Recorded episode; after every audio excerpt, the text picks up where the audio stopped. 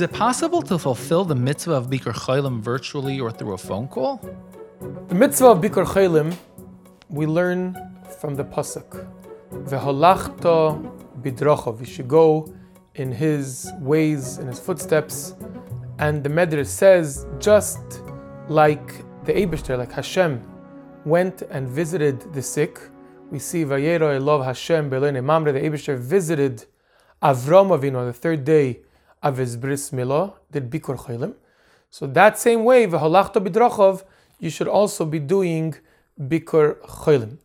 The reason for Bikur Cholim is, the first reason is that you should be there, be present, and see what exactly are the needs of the individual being the one that's sick, the one being visited. That's reason number one. There's another reason, obviously, giving him comfort and being able through hearing what he needs to be doing and what has to be done, you should be able to daven much, much better for this individual, for this friend of yours that is not feeling well.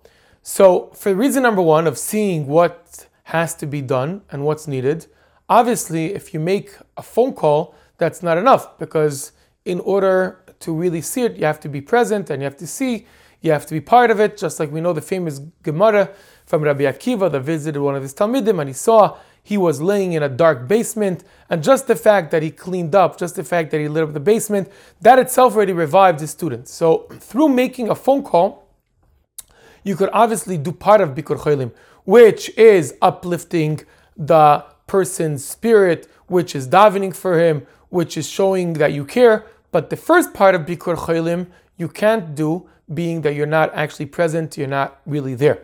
So, Bikur Cholim in general should really be done when you, at least the first time, you should be present there and you should see what has to be done. But if you can't actually be there, also calling him, davening for him, caring about him, that's also important and also part of Bikur Cholim. Just for the end, Bikur Cholim is not just for somebody that's a chaylish yesh besakana, somebody that's in real danger, also someone that's not in direct danger but sick for more than three days, even then Bikur Chaylim applies, and even then you should be caring, visiting, or at least phoning and calling that individual.